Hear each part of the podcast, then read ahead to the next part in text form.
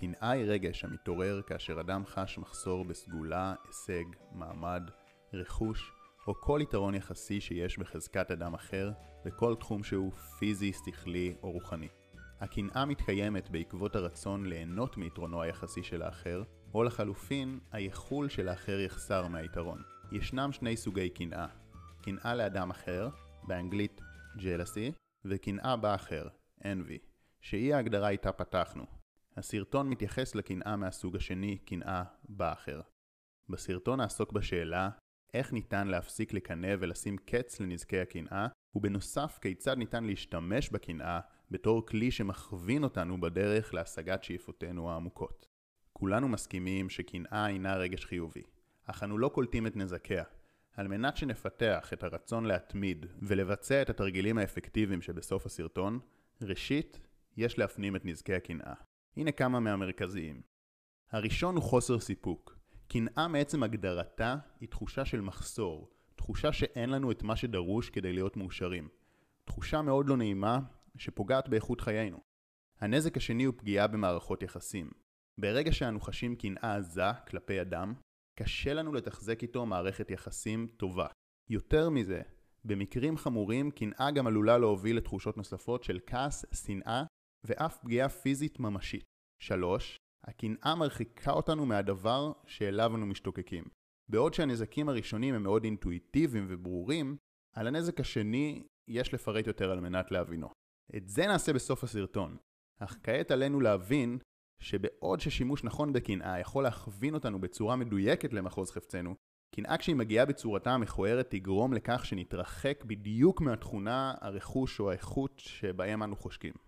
אלו הם שלושת הנזקים המרכזיים שבעבור כל אחד מהם שווה להשקיע מאמץ רב כדי להיפטר מהקנאה או יותר מדויק להטמיר אותה ולהשתמש בה כמסר מעצים. הבעיה היא שהרבה פעמים אנשים משוכנעים שהם כלל לא מקנאים. ייתכן וזו האמת, אך סביר שהקנאה פשוט מסתווה מתחת לרגשות אחרים של תסכול, עצבנות, ביקורת, סלידה מהאחר ועוד. במקרים אלו של חוסר מודעות אליה, הנזק ממנה אפילו יותר חמור. הפרדוקס הוא שדווקא אנשים בעלי רמת מודעות נמוכה, שהם אלו שהכי זקוקים לעצות שכאן, יחשבו שההבחנות המפורטות בסרטון הן שטחיות, ויצהירו שאין להם טיפת קנאה. בעוד שדווקא בעלי רמת מודעות גבוהה, ירגישו שהם קנאים איומים. מה שעלינו להבין מתוך הפרדוקס הוא שאין טעם לפחד אם אתם מבחינים במקרי קנאה עדינים או מזדהים עם ההבחנות השונות שבמאמר. זה רק מעיד שיש לכם בגרות ורמת מודעות גבוהה. ולעומת זאת, אם עולה לכם מחשבה שזה לא רלוונטי אליכם, שווה בכל זאת לתת צ'אנס, כי זה עשוי לאפשר לכם פריצה דרך משמעותית. אז איך להפסיק לקנא? הנקודה המרכזית שחשוב להבין היא שקנאה כמו כל רגש אחר, היא לא דבר שקורה לנו, אלא משהו שאנחנו מייצרים על ידי תהליכי חשיבה פנימיים. בדיוק מהסיבה הזו יש לנו שליטה מלאה עליה, ברגע שאנו מבינים את המנגנון שמייצר אותה. השאלה הראשונה שחשוב להתעסק בה היא מתי ובמה אנו מקנאים. לפני שנענה עליה, נביא שתי דוגמאות. דוגמה ראשונה, שני אחים בני 14. אם אחד בחוג ג'ודו והשני בכדורסל, סביר שיהיה להם קל לשמוח בהצלחה אחד של השני. אך אילו שניהם היו כדורסלנים המשחקים באותה קבוצה, ואחד היה יותר מצליח, לשני היה הרבה יותר קשה לשמוח בשבילו ולפרגן בלב שלם, כי הוא בעצמו חושק בדיוק באותה הצלחה. דוגמה שנייה, שני קולגות לעבודה. אם אחד איש מכירות והשני בשירות לקוחות, הם בוודאי ישמחו בהצלחה אחד של השני. אך אילו שניהם אנשי מכירות, ואחד מקבל בונוס שמן על הצלחתו, כאן עלולה להתעורר קנאה. התובנה שניתן להסיק מהדוגמאות היא שקנאה לא מתרחשת כל פעם שלאחר יש יתרון עלינו, אלא רק כאשר יש לו יתרון שאנו בעצמנו חושקים בו.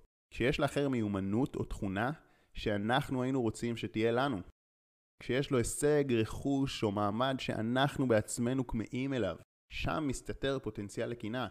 ברגע שמבינים את זה, ניתן לתעל אותה ולהשתמש בה כמצפן פנימי מדויק שעוזר להכווין אותנו אל עבר הדברים אליהם אנו משתוקקים בסתר ליבנו. הרבה אנשים מכחישים את קנאתם כי לאף אחד לא נעים להודות שהוא קנאי, אבל להתעלם ממנה או להדחיק אותה תהיה טעות חמורה. טעות שאף יכולה להרחיק אותנו באופן ישיר מהדבר אותו אנו רוצים. על כך נרחיב בסוף הסרטון. השאלה השנייה שחשוב להתעסק בה היא במי אנחנו מקנאים.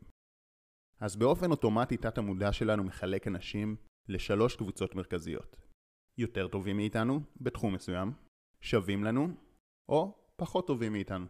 כמובן מדובר בהכללות גסות, וברמה המודעת רוב האנשים גם מחזיקים באמונה שכל בני אדם שווים באשר הם, אך בפועל אנחנו מבצעים את ההשוואות וההכללות האלה מבלי לשים לב.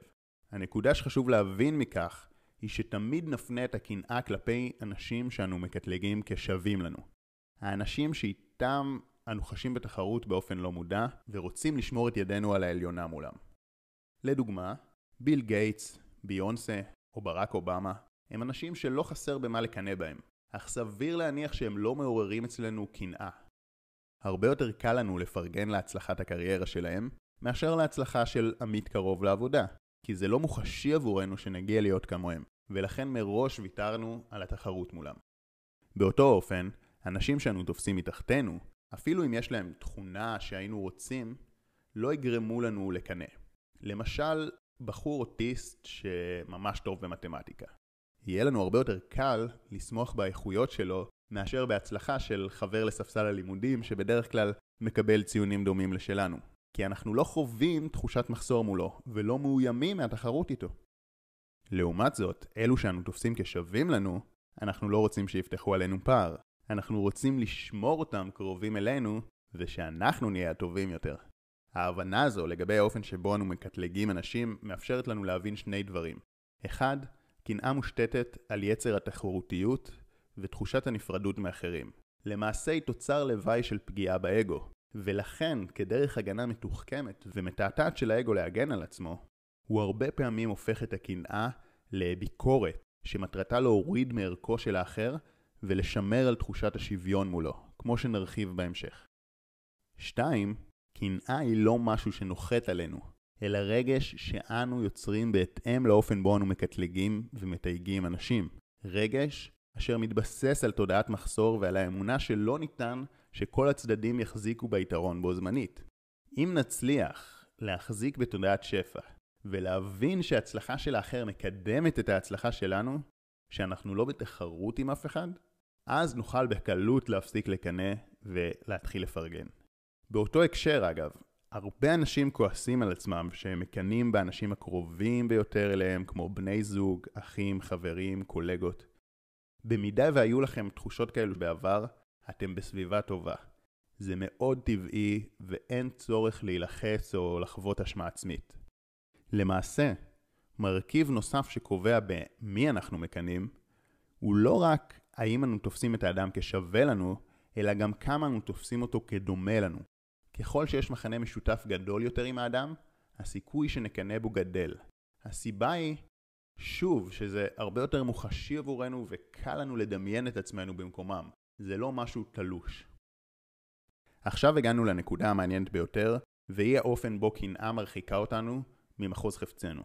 בהמשך לתובנה על יצר התחרותיות והצורך לשמור על תחושת יתרון או שוויון עם אנשים, אנחנו יכולים להתחיל להבין למה זה קורה. רוב האנשים לא מסוגלים להגיד, וואלה, אני מקנא, עכשיו אני אשתמש בזה כמסר לדייק את מה שאני רוצה. מה שרוב האנשים יעשו זה שני דברים. אחד, יורידו מערכו של מושא הקנאה, האדם שבו הם מקנאים. שתיים, יורידו מערכו של הדבר בו הם חושקים. בכך הם מגינים על עצמם לא להרגיש נחותים מאחר, או לא להרגיש לוזרים שהם לא פועלים כדי להשיג את מה שהם רוצים. מדובר בדפוס התנהגות עדין וקשה לזיהוי, כיוון שבמצבים האלו הקנאה מסתווה בצורת רגשות אחרים, בעיקר סלידה, כעס וביקורת כלפי האדם האחר.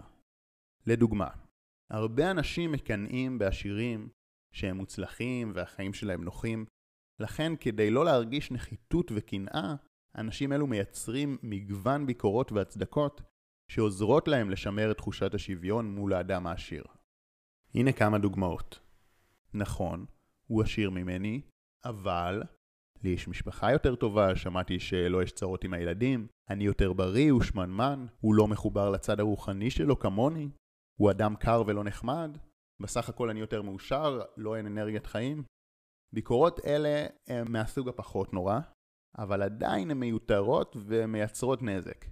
כי תוצר לוואי שלהם הוא שבמקום להשתמש בקנאה בתור קריאה לפעולה, שעוזרת לנו להשיג בעצמנו את היתרון שיש למושא הקנאה ולעלות לרמה שלו, אנחנו משתמשים בביקורות כדי להוריד אותו לרמה שלנו. וזה פספוס גדול. שיטה נוספת מלבד הביקורת שהייתה בדוגמאות ושאנשים משתמשים בה הרבה, היא מציאת תחומים אחרים ולא קשורים, בהם יש לאדם המקנא יתרון על האדם שבו הוא מקנא. אמנם בכך הוא מקהה את תחושת הקנאה ומגן על האגו, אך באותו הזמן גם מפסיד הזדמנות פז לצמוח ולגדול. מנגנון ההגנה השני שיש לנו, מלבד להוריד מהערך של מושא הקנאה, הוא להוריד מהערך של הדבר עצמו בו אנו חושקים. לדוגמה, בהקשר של כסף, ממילא כל העשירים מושחתים. להשיג כסף בא על חשבון הבריאות או המשפחה, ולכן זה לא שווה. זה מתאפשר רק בעבודה מאוד קשה, ולכן לא שווה את המאמץ. הם קיבלו את זה בירושה, אז זה לא באמת שווה. ההתנהלות העסקית שלהם לא אתית, ולכן זה לא שווה. אמנם, ברגע שאדם מתחיל להאמין במשפטים האלה, הוא מרפא את תחושת הקנאה, ומרגיש הרבה יותר נוח עם עצמו, אבל תוצר לוואי של ההצדקות האלו, הוא שבמקום שהאדם ישתמש בקנאה כמסר מתת המודע, שמסייע לו לחשוף את משאת נפשו, הוא בוחר להסביר לעצמו למה זה ממילא לא שווה. בכך הוא מונע מעצמו מלהתקדם אל עבר המטרות שלו. עכשיו, בעיה אפילו יותר חמורה שיש בהצדקות האלו, היא שהן יוצרות לאדם אמונות מגבילות, שיגרמו לכך שגם בעתיד הוא יחסום את עצמו מלהגיע למצב הרצוי. אם נחזור לדוגמה על כסף, אדם שמשתמש בהצדקות האלו יוצר לעצמו את האמונות כסף שווה שחיתות, אי אפשר להיות גם עשירים וגם בריאים, דברים שבאים בקלות כמו ירושה לא שווים, וכן הלאה. כל אלו הם מכשולים רציניים שהאדם שם לעצמו רק בגלל שהוא לא יודע כיצד להתמודד עם הקנאה. אז איך אפשר בצורה פרקטית להפסיק לקנא ולהפוך קנאה להצלחה? הנה ארבע שיטות סופר אפקטיביות. 1. למצוא את המסר. במקום להתכחש לקנאה על ידי הורדת הערך של מושא הקנאה או הדבר שבו אנו חושקים, לעשות בדיוק ההפך. להעז להתחבר לתחושה ולהשתמש בה כדי לזהות את התשוקה שמסתתרת מאחוריה. לאחר מכן לשאול את עצמנו, האם יש לי דרך להשיג את הדבר הזה בעצמי? אם התשובה היא כן, אז קדימה, למה אתם מחכים? צאו ותעשו את מה שנדרש. אם התשובה היא לא, האם קנאה יכולה להועיל במשהו? Hmm, מעניין. שיטה שנייה, להפוך קנאה לפרגון. בין אם יש לנו דרך לצאת להשיג את משאת נפשנו או לא, בוודאות הדבר שהכי הועיל לנו הוא להפוך את הקנאה לפרגון. זו רמה מתקדמת ובוגרת שתעשה לנו רק טוב. היא תפתור את בעיית חוסר הסיפוק, תשפר את מערכות היחסים ובאופן ישיר תגרום לכך שנתקרב אל הדבר אליו אנו כמהים. ואפילו אם לא, בוודאות נרגיש הרבה יותר טוב. הנה ארבע מחשבות שיהפכו קנאה לפרגון. 1. כמה נפלא שהאדם הזה שאני מקנא בו קיים ובזכותו אני יודע שזה אפשרי. יותר מזה, אני יכול ללמוד ממנו כדי לחסוך לעצמי מכשולים רבים בדרך. 2. ככל שלאחרים סביבי טוב יותר, כך לי טוב יותר. ככל שיש יותר עשירים סביבי, יותר אנשים מוצלחים ומאושרים, כך גם אני מתקרב לשם. הלוואי וכמה שיותר יצליחו. 3. העולם מלא בשפע. היקום נדיב, יש מספיק לכולם. אני לא בתחרות עם אף אחד. 4. ואולי הכי חשוב, בוודאי אם לי היה את הדבר הזה, הייתי מאוד שמח. הוא אדם עם רגשות ותחושות בדיוק כמוני. תחושת ההנאה שלו שווה לשלי. כמה נהדר שהוא נהנה עכשיו. שיטה שלישית, ואנחנו עולים ברמה של האפקטיביות, היא ניהול יומן. זו שיטה שתאפשר לנו לעקוב אחרי המודעות. בסוף היום רשמו פלוס אחד על האופן בו תפסתם את מחשבותכם ופרגנתם, ומינוס אחד על פעם בה קינאתם. לאחר מכן, התאמנו בלהפוך את הקנאה שתפסתם לפרגון על ידי התמקדות בארבעת המחשבות שהצגנו, או יותר טוב מכך, פעולה ממשית של פרגון, כמו מילה טובה, שבח, או עזרה ממשית למושא הקנאה. שיטה רביעית, להיכנס לראש של מושא הקנאה. במקרים מורכבים במיוחד, בהם אתם לא מצליחים להיחלץ מהרגש, והוא אף מביא לרגשות קיצוניים יותר של רצון רע, סלידה, נסו לדמיין את עצמכם בתוך גופו של מושא הקנאה, היא מערכת האמונות שלו, ההיסטוריה שלו, הרצונות שלו וכו'. כשאתם מצליחים ממש להתחבר אליו, צפו בעצמכם שמקנאים והביעו סלידה מהקנאה. זה עושה פשוט פלאים. עכשיו הקדשתם מספר דקות להתעמק במהי קנאה ונחשפתם לצורות חשיבה מתקדמות הדורשות רמת מודעות ופתיחות גבוהה.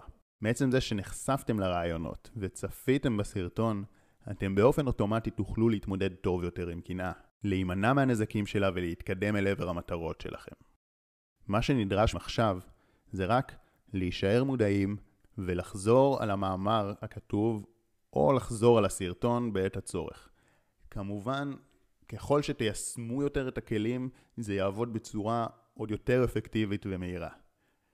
עכשיו, בטח הרבה מכם חושבים כמה טוב היה אם שם של אדם היה קורא את המאמר. הדרך הטובה ביותר לגרום לסובבים אתכם לקרוא וליישם, היא לא על ידי שתאמרו להם, אתם צריכים לקרוא את המאמר כי זה יעזור לכם להתמודד עם הקינה שלכם. זאת לא הדרך. הדרך היא שתיישמו בעצמכם ולאחר היישום תלכו לאחרים ותגידו, וואו, איזה סרטון מדהים ראיתי, הוא שינה לי את החיים, שווה כל דקה. כדאי לך גם. אני בהחלט מבקש מכם לשתף, אבל קודם כל, תיישמו בעצמכם, תרגישו את האפקט החיובי בחיים שלכם, אחר כך תמליצו ותעזרו לאחרים לעבור את אותו תהליך מדהים שאתם עברתם בזכות הידע שמובא כאן. מאחל לכם לחיות מתוך תודעת שפע והרבה פרגון לסובבים אתכם. שחר כהן